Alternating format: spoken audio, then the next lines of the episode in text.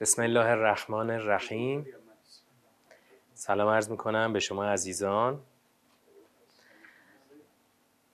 خدا رو شاکریم که بهمون توفیق داده تا در ساعتی دیگر کلامش رو بخونیم و بفهمیم و به یه درکی برسیم. این جلسه جلسه سیزدهم ترم پنج هست که چهارمین جلسه سوری رحمان هست. ما در سه جلسه قبلی چیکار کردیم؟ دور اول سوره رو طی کردیم. همچنین دور دوم هم طی کردیم. بله سیاق بندی کردیم و فهمیدیم که سوری رحمان چهار سیاق داره.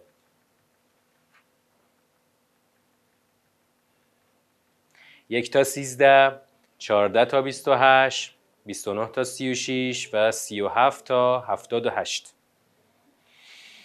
خب.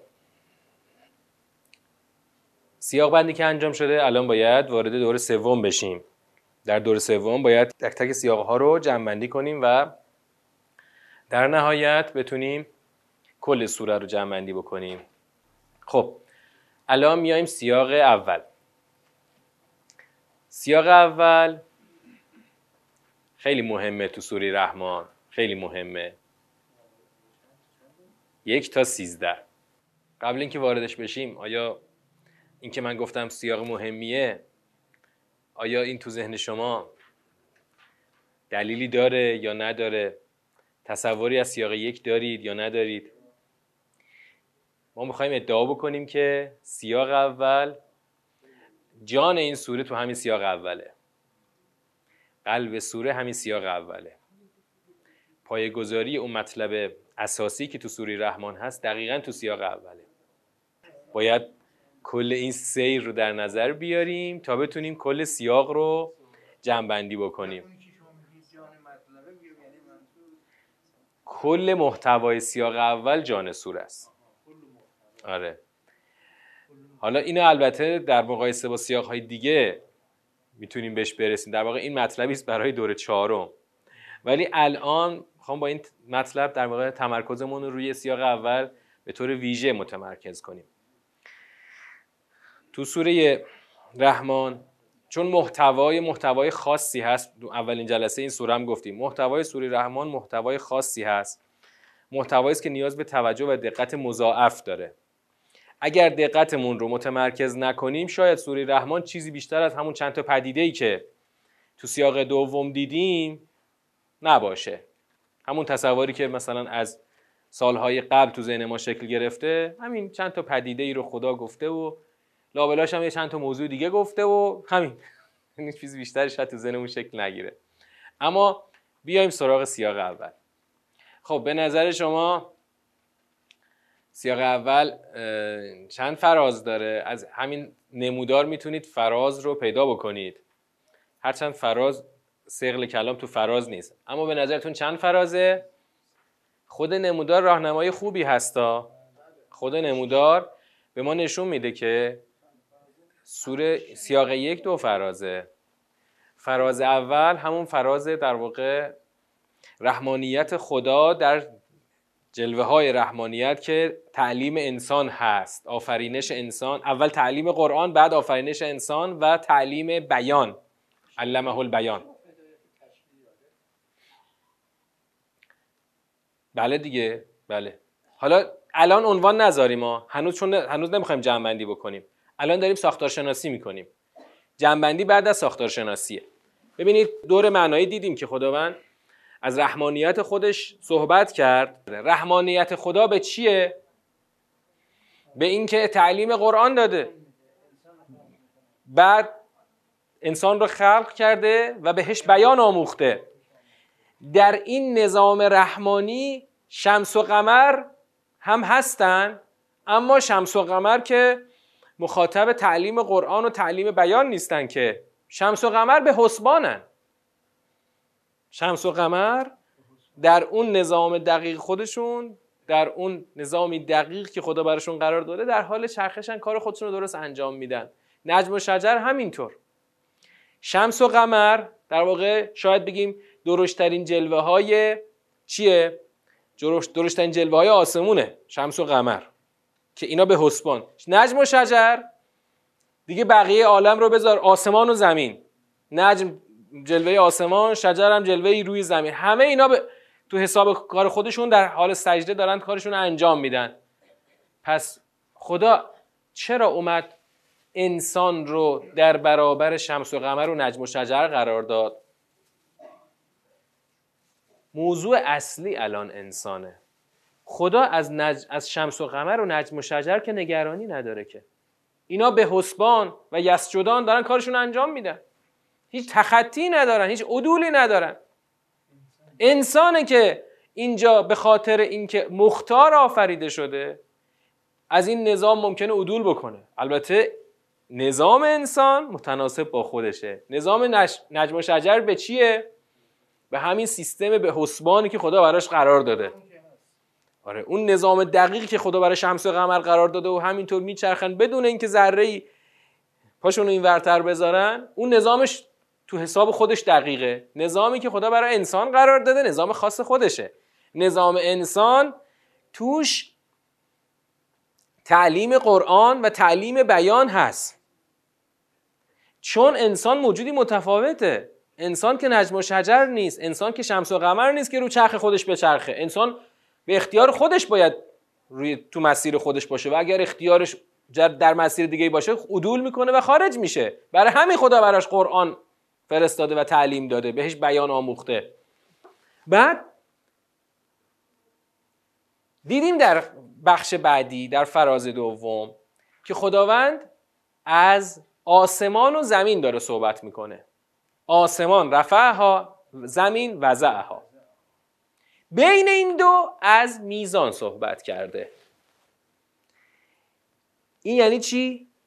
یعنی از لحاظ رتبه و مقام وضع میزان. از وضع زمین مهمتر.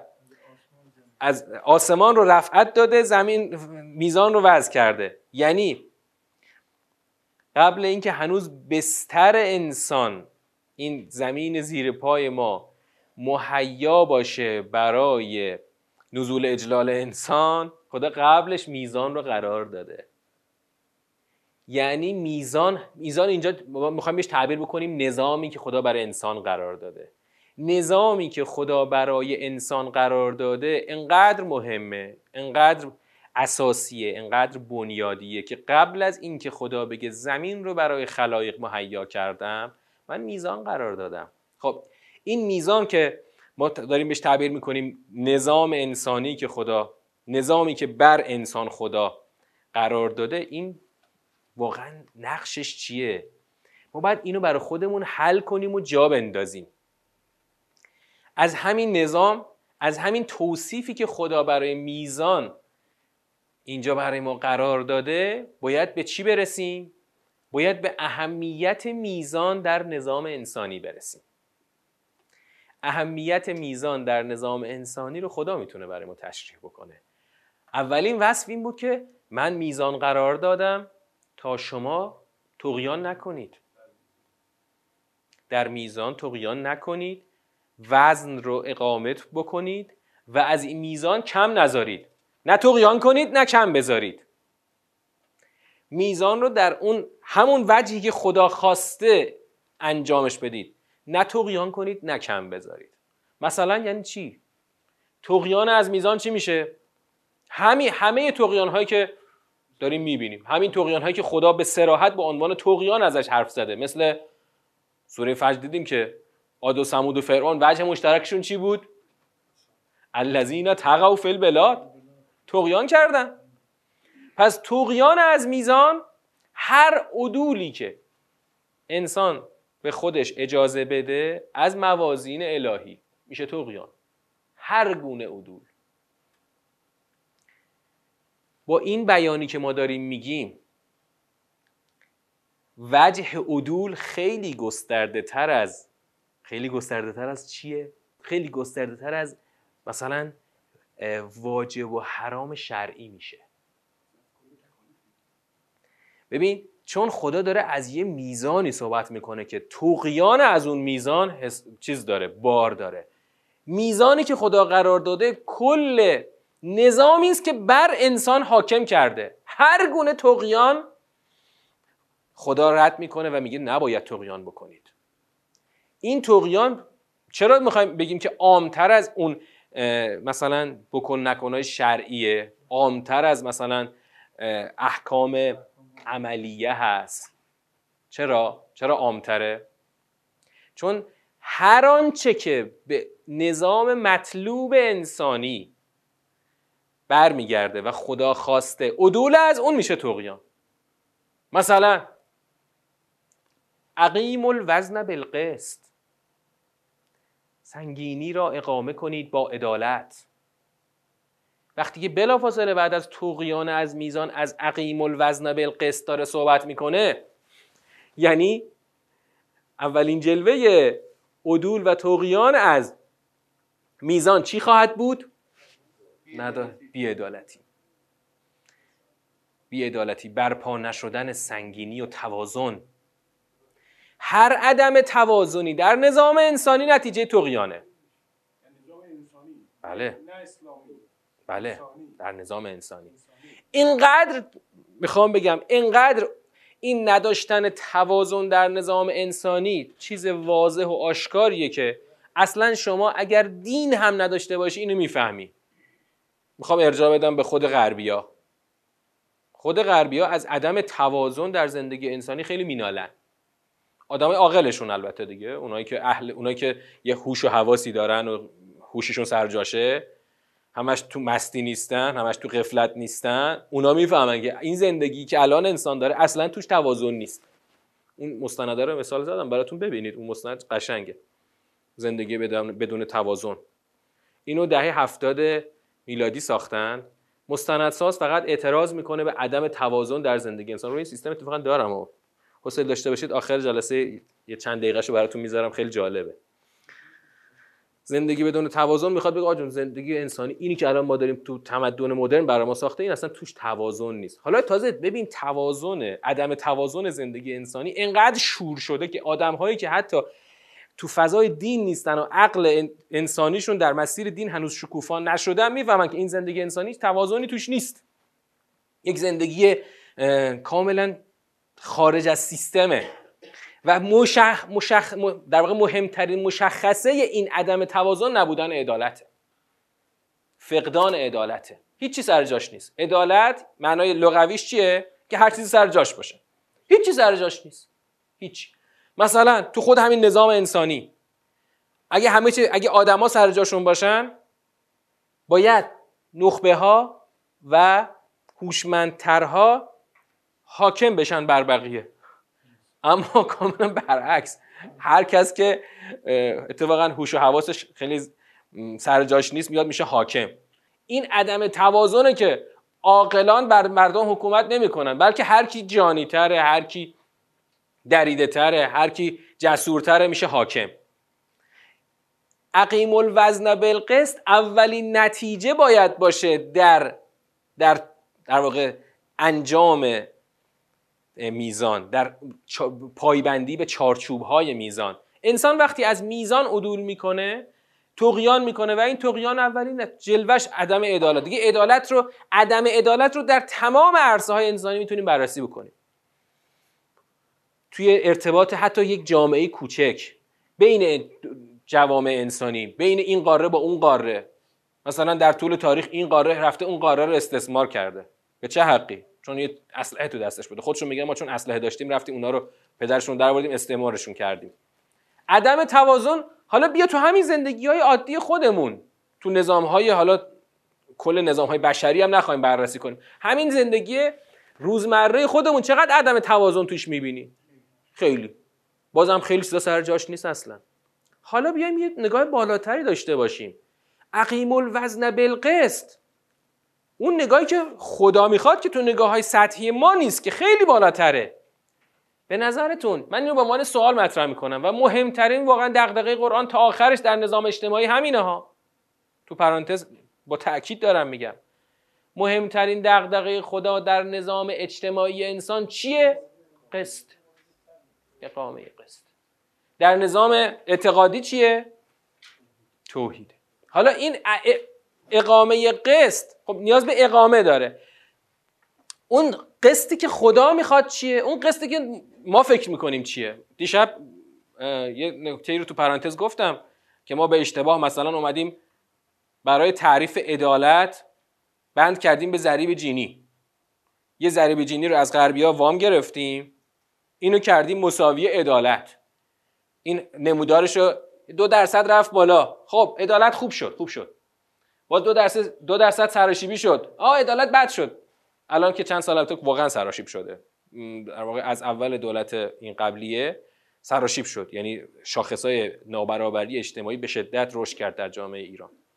ولی من می‌خواستم بگم دیشب که آقا اصلا چرا دارید ضریب جینی رو مساوی عدالت می‌گیرید؟ چرا قسطی که خدا در قرآن می‌خواد رو یه ضریب جینی آوردید از دنیای اقتصاد غرب بعد اینو کردید مساوی عدالت این اصلا اون نیست که این اصلا اون نیست. چرا این اون نیست؟ چون مهمترین ویژگی قسط در نظام دینی همین کلمه ای که قبلشه. عقیم الوزن بالقسط. اقامه کنید. قسط رو باید عدالت رو باید اقامه کنید. باید برپا کنید. عدالت مثل یک بنای با شکوهی باید بنا بشه. باید برافراشته بشه. باید خیمش برپا بشه. در حالی که توی این نمودارهای عددی و رقمی اینا فقط چی بالا پایین میشه؟ یه سری فاکتورا دستکاری میشه یه رقم میره بالا مثل مثلا فرض مثلا مشابه شو مشابه مثلا قیمت دلار مثلا. ما قیمت دلار به چی بستگی داره؟ دو تا مثلا گردن کلوف کف بازار دلار رو بکشن بیرون دلار گرون میشه. تزریق کنن میاد پایین. یعنی به دستکاری ها بستگی داره. ضریب جینی هم دقیقا همینه. با دو تا دستکاری می‌تونی شما می‌تونی شاخص بالا پایین کنی. مثلا احمد اومد یارانه داد ضریب جینی رفت بالا. اومد مسکن مر ساخت ضریب جینی رفت بالا. بعد این یکی دولت اومد یارانه رو مثلا در واقع عملا تعطیلش کرد با, اضافه نکردنش. ضریب جینی اومد پایین. اومد مثلا ثروتمندا رو دستشون رو باز کرد تو اقتصاد. ضریب جینی متاسفانه به شدت کاهش پیدا کرد. با دستکاری ها بالا پایین میشه. اما ربطی به اقامه نداره. اقامه کجاشه؟ اقامه یعنی چجوری عدالت رو باید اقامه کرد؟ چه چرا بنده به اقامه است؟ مثل اقامه نمازه. تو اقامه نماز مثال بزنیم تا اینو بهتر بفهمیم. اقامه نماز. نماز رو میشه دو جور ادا کرد. یکی اینکه فقط شما چیکار کنی؟ بخونی. نماز رو بخونی. اما تو قرآن همیشه میگه عقیم الصلات. عقیم الصلات. چجوریه که خدا همش میگه عقیم الصلات؟ نمیگه مثلا اقرا الصلات ها؟ چرا میگه عقیم الصلات چرا نماز اقامه می‌خواد؟ چون نماز در نظام دینی چیه؟ مساویه چیه؟ یاد و نام خدا. یاد و نام خدا در همه چی. از صبح تا شب. این اقامه می‌خواد. با خوندن نماز که نماز اقامه نمیشه که. باید چیکارش کنی؟ تا اقامه بشه.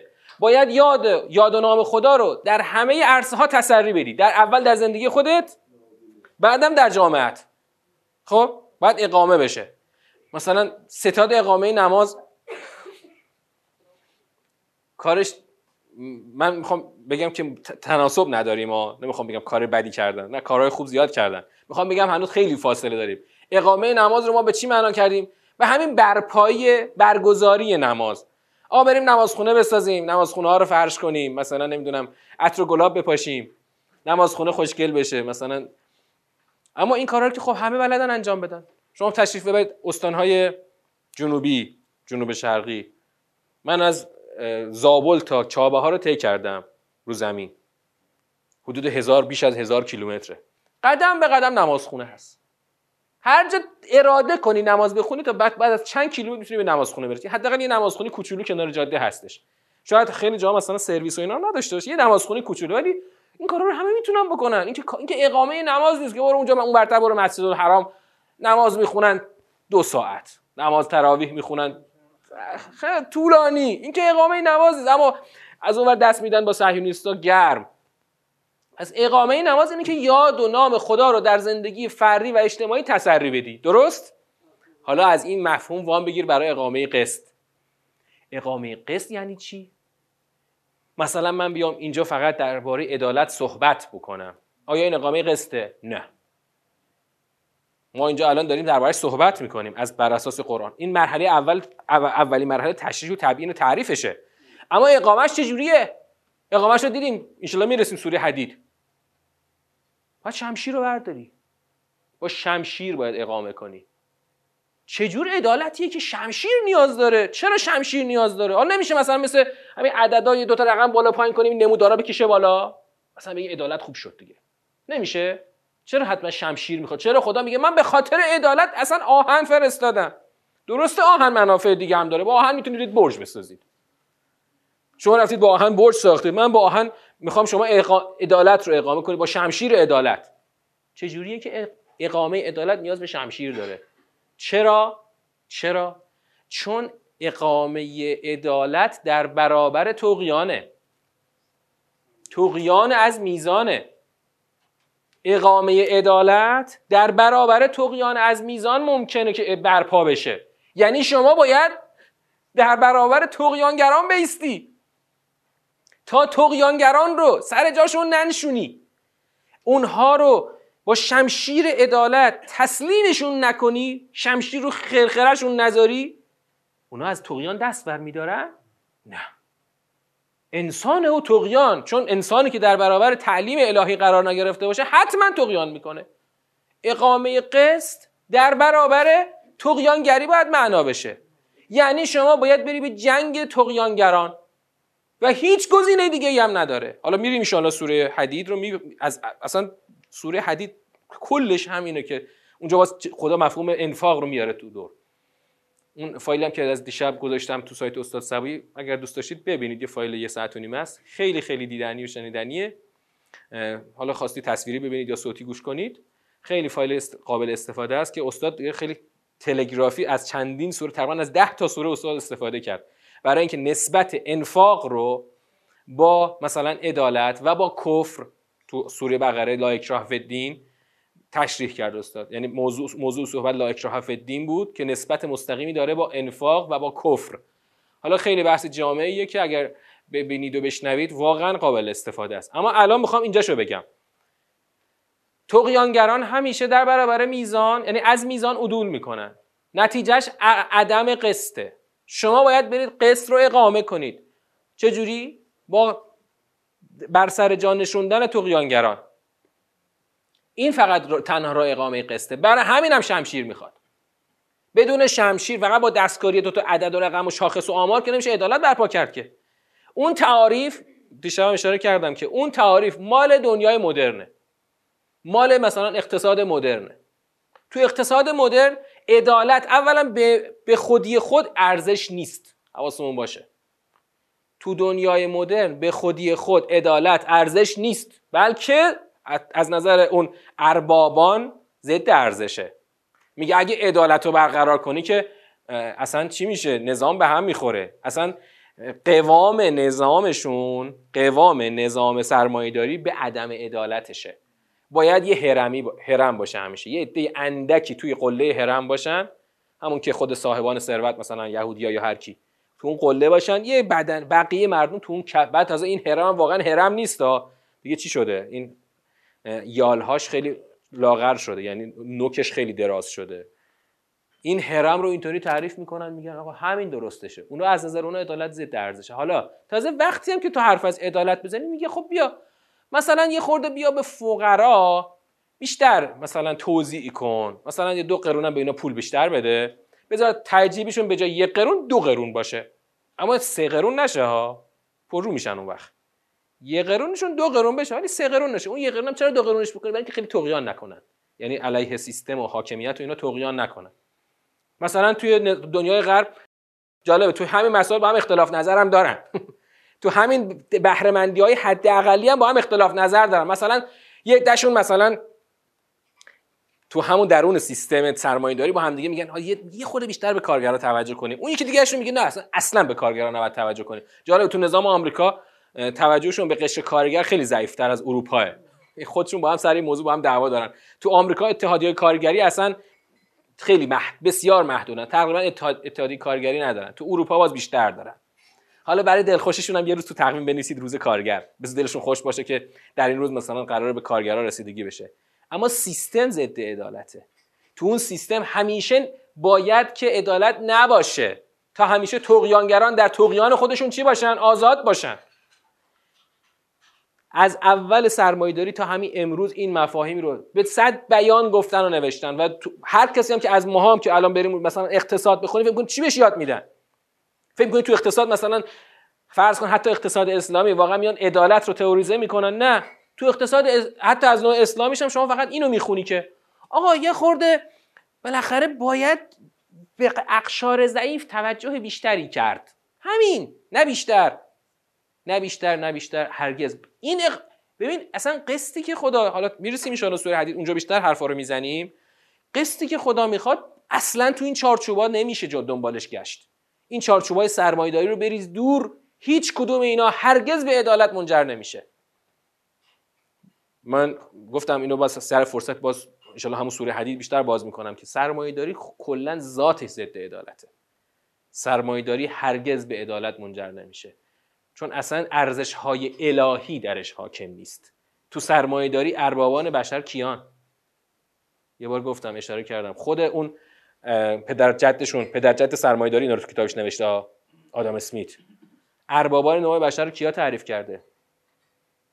تاجران و ملاکان. تاجران و ملاکان اربابان نوع بشرند.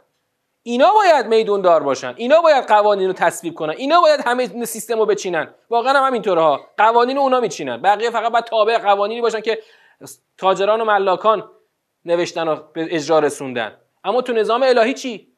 تو نظام الهی برتری به چیه؟ و برتری که به تقواست. تو نظام الهی کسی باید بره در رأس بشینه که چی باشه؟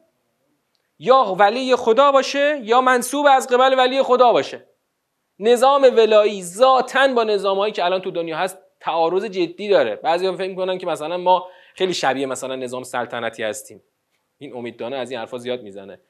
در همون جهل مرکب خودش. مثلا رهبر انقلاب رو دائم میگه شاهنشاه. خب؟ این در اون تصورات جهل در جهل مرکب خودش اون رهبر انقلاب رو شاهنشاه بود اصلا ذاتا شاهنشاهی با ولایت فقیه تعار... اصلا ذاتش فرق می‌کنه. در نظام ولایی ولی فقیه کسی است که قرار اقامه قسط کنه. کسی است که قرار این توازن الهی رو در جامعه رهبری بکنه. در نظام شاهنشاهی همون تاجران و ملاکان یکیشون رفته اون بالا شده شاه. خب؟ هرچند من قبول می‌کنم که از لحاظ چارت ساختار خیلی به هم شبیه ها. بالاخره مثلا ما یه نفر گذاشتیم بالا که خیلی انتخابی نیست. مثلا اونام شاهی دارن که انتخابی نیست من انتصابیه. بعد تو طبقات پایین مثلا انتخاب داریم. از این جهت ها شبیه هم هستیم. اتفاقا واقعا ما اعتراض هم داریم به اون بخشش که در اون بدنه قانون اساسی خیلی شبیه مثلا نظام غربی هستیم. واقعا شبیه هستیم ولی اونم باید یه روزی اصلاح بشه. اما این دوتا ذاتا با هم متفاوته. چون اون مقامی که اون بالا میشینه وظیفش اقامه قسطه. تو نظام های دنیایی اصلا اقامه قص یعنی چی؟ وظیفش فقط سلطنته. برای همینم هیچ وقت از خارج از خانواده سلطنتی شاه انتخاب نمی‌کنن. جالبه تو تاریخ خودشون نوشتن که یه زمانی تو انگلیس شاه شاهشون مرد شاه بعدی نسل نداشت. رفتن از یه کشور از خاندان سلطنتی اون یکی کشور شاه آوردن. به سلطنت رسوندنش. خب این اصلا تو نظامای مادی اونا فقط معنا پیدا می‌کنه. می‌رسیم به جمله بعدی لا تخسر المیزان. همونطور که لا تطغوا فی المیزان. از اون طرفش لا تخسر المیزان. از میزان عدول نکنید و از میزان کم نگذارید. آقا ممکنه؟ آیا فرض داره کسی از میزان عدول نکنه ولی کم بگذاره؟ ها؟ فرض داره؟ قطعا فرض داره. مثال بزنم براتون. آقا مثلا متاسفانه باید خودمون مثال بزنیم. خودمون ایشالا اهل تقیان نیستیم. مثلا ما هیچ وقت به هیچ کشوری تجاوز نمی کنیم ما تجاوزگران رو سر جاشون مینشونیم ولی هیچ وقت تجاوز که نمی کنیم که. پس ما هیچ وقت اهل تقیان از مثلا استثمار و بردگی و استعمار نیستیم. اصلا ملت ایران اینطوری نبوده حتی در طول تاریخ. نه اینکه کلا نبوده بالاخره یه شاهایی بودیم که رفتن مثلا مثل نادرشاه رفتن تا هندم رفتن تصرف کردن نمی‌دونم اونجا رفته چیکار بکنه. ولی ما بالاخره فعلا الان خودمون. الان اهل تقیان که نیستیم ان اما اهل تخسر المیزان هستیم. مثلا جوری آقا مثلا ما باید بریم همین کاری که خدا میگه. باید بریم خفت کنیم تقیانگران رو. تقیانگران رو خفتشون نمی‌کنیم. آره. با تقیانگران کوتاه میایم خب این ما کم گذاشتیم از میزان. از میزان کم گذاشتیم که اونا جری شدن. یعنی تقیانگران جری شدن. که به ریش ما بخندن که عدالت. اینا حرفای کمونیستا. جمع کنید بابا. این وزیر قبلی می‌گفت وزیر اینا حرفای کمونیستیه. بریز دونی حرفا رو. از نظر او عدالت مساوی افکار کمونیستیه. چرا؟ چون اصلا هیچ درکی از عدالت نداره. چون هیچ درکی از عدالت نداره. تا تو می‌خوای از عدالت حرف بزنی میگه اه برگشتین به حرفای کمونیستا. بابا کمونیست دورش تموم شد. از نظر او واقعا همینا چون دنیا فقط دو قطب داره در نظر او. یا کمونیستی است یا سرمایه داری یعنی حالت سومی که مثلا دین تعریف کرده باشه که در ذهن او وجود نداره. یعنی تو تا میای از عدالت و برابری صحبت می‌کنی فکر کن اه می‌خوام انگار مثلا اون جامعه بی طبقه کمونیستا رو را بندازیم. بعد از اونم که دیگه پروندهش یه سی... دو سه دهه تموم شده برچیده شده. پس داریم حرف ما داریم حرف لغو می‌زنیم از نظر او. چرا میاد اینو تئوریزه می‌کنه؟ چون ما در اون بخش تخسرالمیزان ما کم گذاشتیم. ما به اون تعریف نکردیم که چی داری میگی؟ چرا تو ذهن تو فقط یا سرمایه داری یا کمونیستی؟ جفتش غلطه. جفتش نظام های دنیایی غیر الهی بریده از خداست. منتها اون یکی خیلی چون شور بود اون کمونیستی چون خیلی نظام شور بود خودش تومارش برچیده شد. اما اون یکی هنوز یه خورده بالاخره از شدت شوریش گاهی وقتا کم می‌کنه که برپا بمونه ولی اونم دچار فروپاشی از درون شده. خب ما کم گذاشتیم. باید بری خفت کنی. ببین اینطوریه. آقا یا شما جلوی تقیانگران باید بیستی بدون اغماز. با شمشیر عدالت بالا سرش وایستی او رو مجاب کنی به تن دادن به عدالت. یا یا دچار کم گذاشتن میشی و او عرصه رو بر تو تنگ می‌کنه. اون امروز اونا عرصه رو بر ما تنگ کردن. هر قانونی دلشون خواسته تو کشور خودمون تصویب کردن به نفع سرمایه داری مثلا قانون نظام بانکداریمون. کاملا به نفع سرمایه داراست یعنی هیچ سرمایه داره کلانی شما نمی‌تونی بری طبق یه قانونی اون رو محاکمه کنی. همه در در چارچوب قانون دارن کار می‌کنن. مثلا میرن ایران مال می‌سازن؟ در چارچوب قانونه. می‌خواید من برای شما بگم چه جوری در چارچوب قانون؟ الان وقتش نیست که بخوام واردش شم کاملا در چارچوب قانون. از جیب من تو در قالب تورم میدزده میره باش ایران مال می‌سازه. اما ما هم نمیریم خفتش بکنیم. چرا؟ چون تعریف نکردیم قوانین دین رو در تمام حوزه ها قوانین دین رو کجا تعریف کردیم؟ تعریف کردیم اما ناقص. مثلا آفتاب دوز حتما به اشد مجازات می‌رسه. ولی اگر کسی بره طبق قانون کاملا قانونی بره بانک بزنه بعد با بانک بره مثلا خلق پول بکنه بعد با خلق پولش بره هر پروژه های ابر پروژه اجرا بکنه. به هیچ قانونی نمی‌تونید شما اونو بگیری همین کارهایی که همش در چارچوب قانون انجام میشه. اینجاست که باید هر دو طرف داشته باشی. هم خودت تقیان نکنی از میزان الهی. هم کم نذاری از میزان الهی. وگرنه کم میاری دیگه. کم میاری. بعد میگی که آقا چرا یه جایی کار از من در رفته؟ چرا یه جایی هرچی آب میبندیم مثل آبکش آب توش نمیمونه. ول ارز وضعها للانام. من اینکه اینجا رو یه خورده پرداختم بهش هم خب دلمون همیشه پر از این بیعدالتی هایی که ساختاری شده. بیعدالتی ساختاری. و هم اینکه اینو من الان خورده پروروندم که تو سوره حدید دیگه اونجا ته حرف رو بگیم سوره حدید. اقده ها و دقیقه رو سوره حدید می‌خوایم خالی کنیم. خواهند آمد انشالله. نسلی خواهند آمد. ما نیستیم. اون نسل رو نخواهیم دید. خب؟ نسلی خواهند آمد که چیکار خواهند کرد؟ تقیانگران رو بر سر جاشون خواهند نشون و از میزان خدا کم نخواهند گذاشت. این این عده هنوز از اول صدر اسلام نیومدن ها. حضرت علی چرا حکومتش ادامه پیدا نکرد؟ چون دقیقا لا تتقو و لا تخسرو رو داشت اجرا می‌کرد. ممکنه ممکنه شما در اثر اینکه هم لا تتقو و هم لا تخسرو رو اجرا کنید با حتما با دشمن میشن. تقیانگران از این ور با دشمن میشن از اون ور ازت می‌خوان که تخسرو رو انجام بدی. شل بیای. خفتشون نکنی. خب؟ حکومت. ممکنه کوتاه بشه در اثر اینکه هم این برو بگیری هم اون برو بگیری. اما وقتی اون حکومت پایدار میشه که چی بشه؟ مردمی باشن که به این قوانین الهی عمیقا باور داشته باشن. ما برای همین میگیم که نگاه منسجم به قرآن رو باید انقدر یاد بدیم یاد بدیم در جامعه تبدیل به یه گفتمان فراگیر بشه. خواه... اولا که خدا قول داده که خواهند آمد ببینید خدا که قول داده که خواهند آمد. همون قول هایی که خدا در قرآن بارها داده. همون که تو سوره قمری که خوندیم سیح زمال جمع و یولون الدبر. خواهند آمد. ما نمی‌دونیم کی. البته می‌دونیم شروطش چیه. شروطش دقیقا همیناست. قومی باید بیاین که نه خودشان تقیانگر باشن از میزان الهی و نه کم گذارنده باشن از میزان. اون وقت عدالت برپا خواهد شد. اون وقت همونی که خدا تو سوره حدید میگه. اون وقت چی میشه؟ در واقع بر پایه کتاب قرآن عدالتی پایدار در زمین مستقر خواهد شد.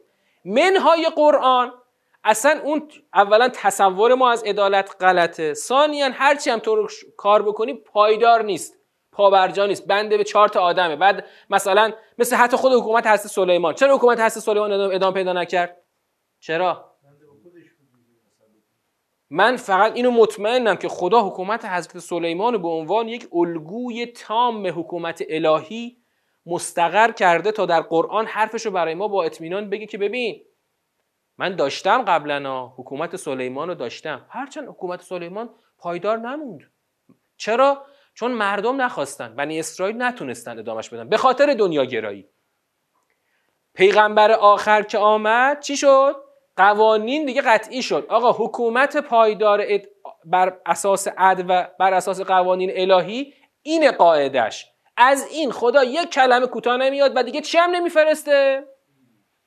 دیگه پیغمبر که نمیفرسته عذاب هم دیگه نمیفرسته. فقط و فقط خود مؤمنین باید اقا... پاشن اقامه برای اقامه قسط. این هیچ شرطی تبصری نداره. هیچ حالت نمی‌دونم میانبری نمی‌دونم یه چیز مثلا قرصش رو بخوریم درست بشه و نمی‌دونم این چیزا نداره. باید فقط از همین کانال رفت تا رسید به عدالت. هیچ راه برای همین حالا میگیم کی؟ نمی‌دونیم کی. هر وقت که این شروط محقق بشه میشه. مثل این بلا نسبت با هزار درجه تنظر امتحان گواهی نامه رو دیدید که قدیما چقدر آسون بود الان چقدر سختترش می‌گیرن. من یادم همون دو دهه پیش رفته بودم گواهی نامه بگیرم. هی این آقای سخت می‌گرفت این آقای افسر سخت می‌گرفت. بعد می‌بینی یه لشکری حدود 100 نفر وایساده بودن دو نفر قبول شدن. خب من به خودم گفتم آخه بابا چرا اینقدر سختش می‌گیرید؟ آخه چه معنا داره از 100 نفر شما دو نفر قبول کردید اون میگه آقا جون من این سنگچین چیدم. از این لای سنگچین رو باید تو بتونی رد شی. می‌خوای رد می‌خوای تمرین کنه راحت رد شد نمی‌خوای برو جز مردودا. ما از شروط خودمون کوتاه نمیایم حرف درستی ها. ما از این شرایط که شما باید برای رانندگی داشته باشین کوتاه نمیایم. حالا تو برو شرایط به دست بیا ولو اینکه از هر صد نفر کلشون هم رد بشن برن. مثل کنکور دانشگاه نیست که حتما بخوایم چهار تا صندلی رو پر بکنیم که. رد شدی رد شدی. برو دوباره تمرین کن دوباره بیا. برو برو بالاتر. کل جامعه بشری. آقا ما این شروط رو گذاشتیم. شما یا این شروط رو به دست میاری و عدالت برپا می‌کنی؟ یا نمی‌کنی همینطور تو همین وضعیت ادامه میدی؟ همین مثلا یه تیکش از این دنیا یه تیکش از اون دنیا بگیر به هم دیگه مثلا تلفیق کن آب دو خیاری چیزی درست کن. فعلا کارتو جلو ببر. فعلا کارو بدیم جلو ببر ولی کار لنگه خب بالاخره. عدالت محقق نشد فعلا. تا البته ما تلیعه ما هنر کنیم تلیعه هنر بکنیم حداقل تو این بخش تلیعه رو خوب حفظ کنیم. آقا تلیعهش کجاست؟ اگه الان انقلاب اسلامی نبود ما می‌تونستیم از این حرفا بزنیم. آه مثلا الان اگه دوری پهلوی بود می‌تونستیم از این حرفا بزنیم مثلا هنوز وقتی که مثلا یه شاهنشاه آری از مهری اون بالا نشسته داره سلطنت می‌کنه تو می‌تونی بیا مثلا از عدالت صحبت کنی. نه اول بعد اون طاغوت اکبر رو بعد کله پا بکنی. بعدا تازه مثل قضیه چی؟ موسی و فرعون. اول باید فر... از یوغ فرعون خلاص بشی تازه بری تو سرزمین موعود. اون وقت چیکار کنی؟ شروع کنی به ساختن جامعه آرمانی. اما چرا بنی اسرائیل زدن زیرش؟ دیشب استاد همین رو تشریح کردن. ده روز تمدید کرد. تو اون ده روز کافر شدن. چرا؟ چون اون بنی اسرائیل هنوز نفهمیده بودن چرا موسایی اومد اونا رو از یوغ فرعون نجات داد. بعد رفتن گوساله پرست شدن کافر شدن. اصلا هم خدا هم به مجازات های سختی اونا رو مجازات کرد. حالا ما چی؟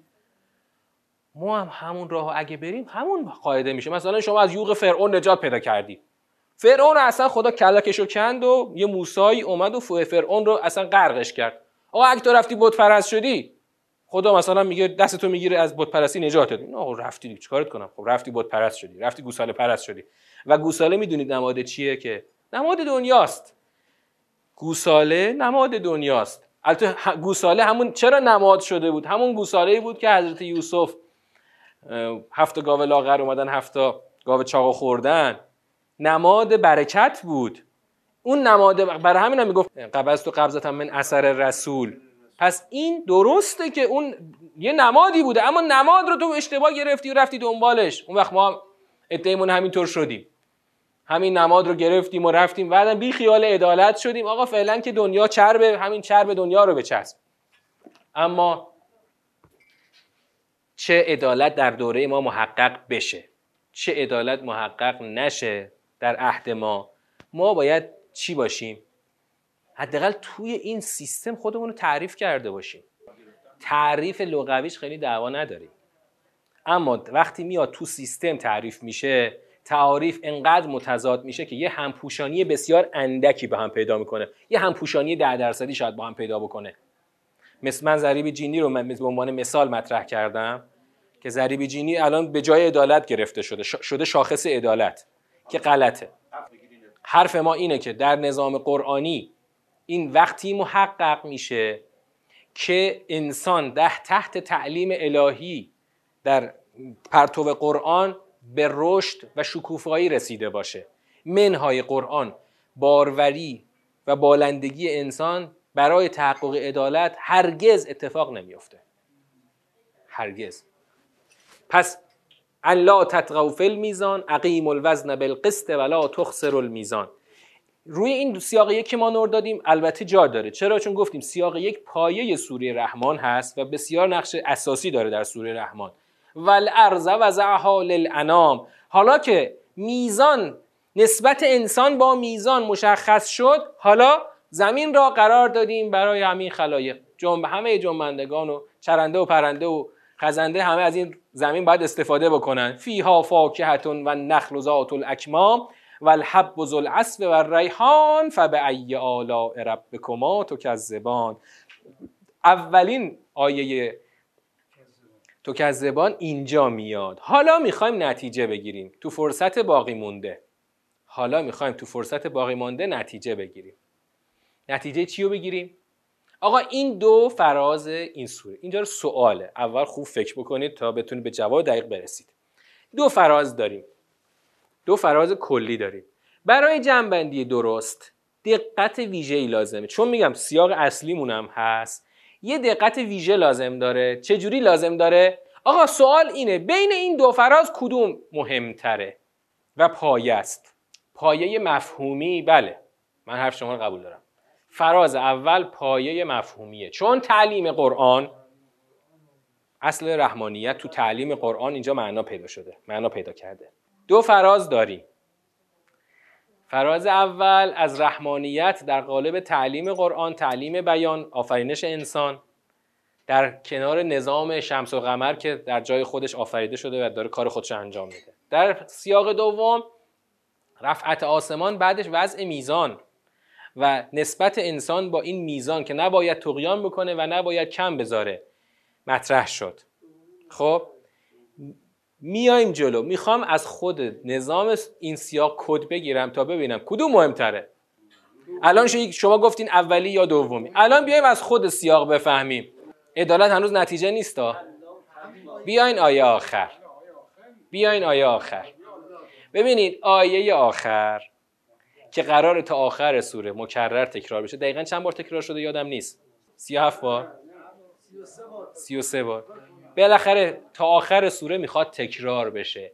انگار خدا می‌خواد از این سیر برسه به آیه 13 هم و آیه 13 رو هی تکرار کنه انگار که شما رو می‌خواد ارجاع بده به همین سیر. پس الان بیایم ببینیم که جایگاه آیه 13 تو کل سیاق چیه. اینطوری می‌تونیم بفهمیم که در خود سیاق کدوم موضوع محوری محوری هست و نتیجه ای که گرفته شده از این موضوع محوری چیه. وقتی خدا در آیه 13 میگه که ف به ای آلاء ربکما کذبان یعنی چی؟ یعنی این ف شما رو میرسونه که این نتیجه ای که خدا می‌خواد بگیره. پس به سبب کدام یکی از نشانه های بالغ پروردگارتان تکذیب می‌کنید. خب این نظر الان خب نظری است در بین که در کنار اون یکی نظر. خب حالا من می‌خوام از جمعبندی به این نتیجه برسم که آیه 13 هم ما رو سوق میده به این سمت که بخش دوم مهمتره. بخش اول زیر ساختی است. زیر ساخت زمینه است. که خدا می‌خواد رحمانیت خودش رو تعریف بکنه در قالب تعلیم قرآن و تعلیم بیان و رحمانیت خودش رو در واقع در این ساختار نظام عالم یک جایگاه اصلی بهش بده که انسانها بیان چیکار کنن؟ اقامه کنن و در این نظام رحمانی دچار تکذیب نشند. تکذیبی که قرار تا آخر سوره خدا هی اینو روش هی انگشت بذاره بگه تکذیب نکنید تکذیب نکنید. چرا تکذیب می‌کنید؟ در نظام رحمانی خدا جایی برای تکذیب نیست. چرا؟ چون تصور شما از رحمانیت غلطه. اگه تصورتون اینی باشه که خدا می‌خواد بگه اصلا شما باید در چارچوب میزان الهی خودتون رو تعریف کنید و دچار تکذیب نشید که ما تو دور خوندن اول گفتیم که این تکذیب چی هستش؟ تو آیه 34 جه... تکذیب جهنم. سوره رحمان می‌خواد رحمانیت خدا رو درست تبیین بکنه تعریف بکنه تا نسبت جهنم تو نظام رحمانی مشخص بشه و آدما بر پایه رحمانیت با توسل به رحمانیت دچار تکذیب جهنم نشن. تا وقت هم نشده این آیه سوره یاسین رو بخونم براتون خیلی جالبه. تو سوره یاسین آیه 15 هم خیلی جالب. حالا سوره یاسین ان عمری باشه. بعد از پایان 6 ترم البته بعد پایان می‌خوایم سوره نور شروع کنیم. ولی حالا عمری باشه یاسین هم می‌خوایم بریم سراغش. تو آیه 15 هم چی میگه خدا از قول اینا؟ قالو ما انتم الا بشر مثلنا و ما انزل الرحمن من شی. این انتم الا تکذبون. خیلی جالب. خدا رو به رحمانیت می‌شناسه ها. خدا رو به عنوان رحمان داره اسم می‌بره. اما میگه خدای رحمان چیزی نفرستاده. شماها دارید دروغ میگید. شماها چهار تا بشر مثل مایید یعنی شما پیامبران. رحمانیت خدا رو دلیل گرفته بر اینکه اصلا خدای رحمان که پیغمبر نمیفرسته. این تا کجا پیش رفته؟ یعنی شما می‌تونی کافر به تمام انبیاء الهی باشی رحمانیت خدا رو بهش قائل باشی. در در, در اون تصور خودت. یعنی با معنایی که خودت برای رحمانیت درست کردی. سوره رحمان می‌خواد همینو بشکنه. چرا خدا یه سوره دقیقا برای این فرستاده با یک نظام خیلی متفاوت این سوره رو فرستاده؟ سوره تقریبا مفصلی هم هست دیگه. برای اینکه رحمانیت خدا رو درست تبیین بکنه تعریف بکنه که شما دوچار تکذیب نشی. یعنی اون همون که الان هست. آقا خدا که مهربونه. الان ما میگیم خدا مهربونه. خدا که سخت نمی‌گیره. خدا ارحم الراحمینه. خدا که ارحم الراحمینه پس بی خیال هر جو خواستی زندگی بکن. هر جو خواستی کج برو راست برو. بالا بپر پایین بپر هیچ اتفاقی نمیفته خدا رحمان همه رو میبخشه. تکذیب تکذیب جهنم که تو آیه 34 دیدین تکذیب جهنم هست این دقیقا نتیجه نفهمیدن رحمانیت خداست. الان می‌خوام بیام به جنبندی برسم. بر اساس این دقتی که خواستیم به خرج بدیم می‌خوایم سیاق یک رو جنبندی بکنیم. ما البته باز تو سیاق دو و سه و چهار باز برمیگردیم روی این مفهوم. چرا؟ چون این مفهوم بسیار مفهوم, مفهوم اساسی و پایه‌ای هست. هم تو این سوره هم تو کل قرآن. جایی برای تکذیب خبر قرآن از حقیقت جهنم نیست. ببین یعنی خود این جهت هدایتی سیاق یک اصلا چیزه دقیقا همون آیه 13 حالا چرا جایی برای تکذیب جهنم نیست؟ چون در نظام رحمانی خدا همه چی سر جاش داره کار می‌کنه. اما خدا در همون رحمانیت خودش برای اینکه توی انسان هم در جای خود درست کار کنی قرآن فرستاده. به تو بیان آموخته. که تو در این نظام رحمانی از میزان خدا عدول نکنی. حالا میزان خدا یعنی چی دقیقا؟ میزان گفتیم اون سیستمی که خدا حاکم کرده بر نظام انسانی میزانه. چارچوبه. در واقع نظام حاکم شده بر نظام انسانیه. اون رو اگر کسی عدول بکنه جاش تو جهنمه. مثال سادهش چیه؟ مثلا همین قوانین اجتماعی و مدنی. جالبه تو دادگاه یه چیزی رو همیشه گوشزد می‌کنن به طرفین پرونده. میگن آقا جهل شما به قانون رافع مسئولیت شما نیست. اینو شنیدی؟ آقا مثلا شما افسر جلوتو بگیره میگه چرا تون رفتی؟ میگه آقا افسر من نمی‌دونستم. اینجا سرعت محدودیت میگه نمی‌دونستی که من پذیرفتن شما جهل شما رافع مسئولیت نیستش که. اون وقت جالبه. همه اینو تو نظام زندگی اجتماعی قبول می‌کنن. چطور میشه تو نظام دین قبول نمی‌کنن؟ آقا جهل شما به نظام حاکم بر این سیستم انسانی که خدا قرار داده رافع مسئولیت شما نیست و شما به خاطر عدول از این سیستم حتما به جهنم خواهید رفت. اینو هیچ که قبول نمی‌کنه. تو نظام انسانی قبول می‌کنن همه. مخصوصا اینایی که میرن اون طرف میرن اونور آب. می‌دونن می‌دونن از لحظه که می‌ذارن رو تو اون خاک. قوانین خیلی سختگیرانه ای نسبت به ایران خودمون اونجا حاکمه. اونجا کسی جرأت داره چرا قرمز رد بشه؟ یعنی چنان مادرش رو به ازاش که می... پلیس می‌کشه آقا می‌کشه. مثلا بارها شده تو آمریکا به خاطر عبور از چراغ قرمز طرفو تق زده کشته. چون هیچ قانونی هم او رو محکوم نمی‌کنه. اصلا همینطوری عشقش کشید کشی کیو اینقدر واقعا خشونت وحشتناکی اونجا حاکمه. چطوره شما؟ خیلی با اشتیاق هم همه پر... می‌خواید پرواز کنید برید به اون آرمان شهر خیالی خودتون. با اینکه می‌دونید اونجا قوانین سختگیرانه ای هست. می‌دونید اونجا مثلا برید تو خیابون شورش کنی اونجا پلیس با کسی شوخی نداره. مثلا وایس بیای تو بزنیش. اونجا بخوای چی کنی پلیس همونجا یه گوله اول تو مغزت خالی می‌کنه. همه اینو قبول می‌کنن. چطور تو نظام انسانی آدم‌ها قبول نمی‌کنن؟ برای اینکه رحمانیت رو نمی‌دونن یعنی چی.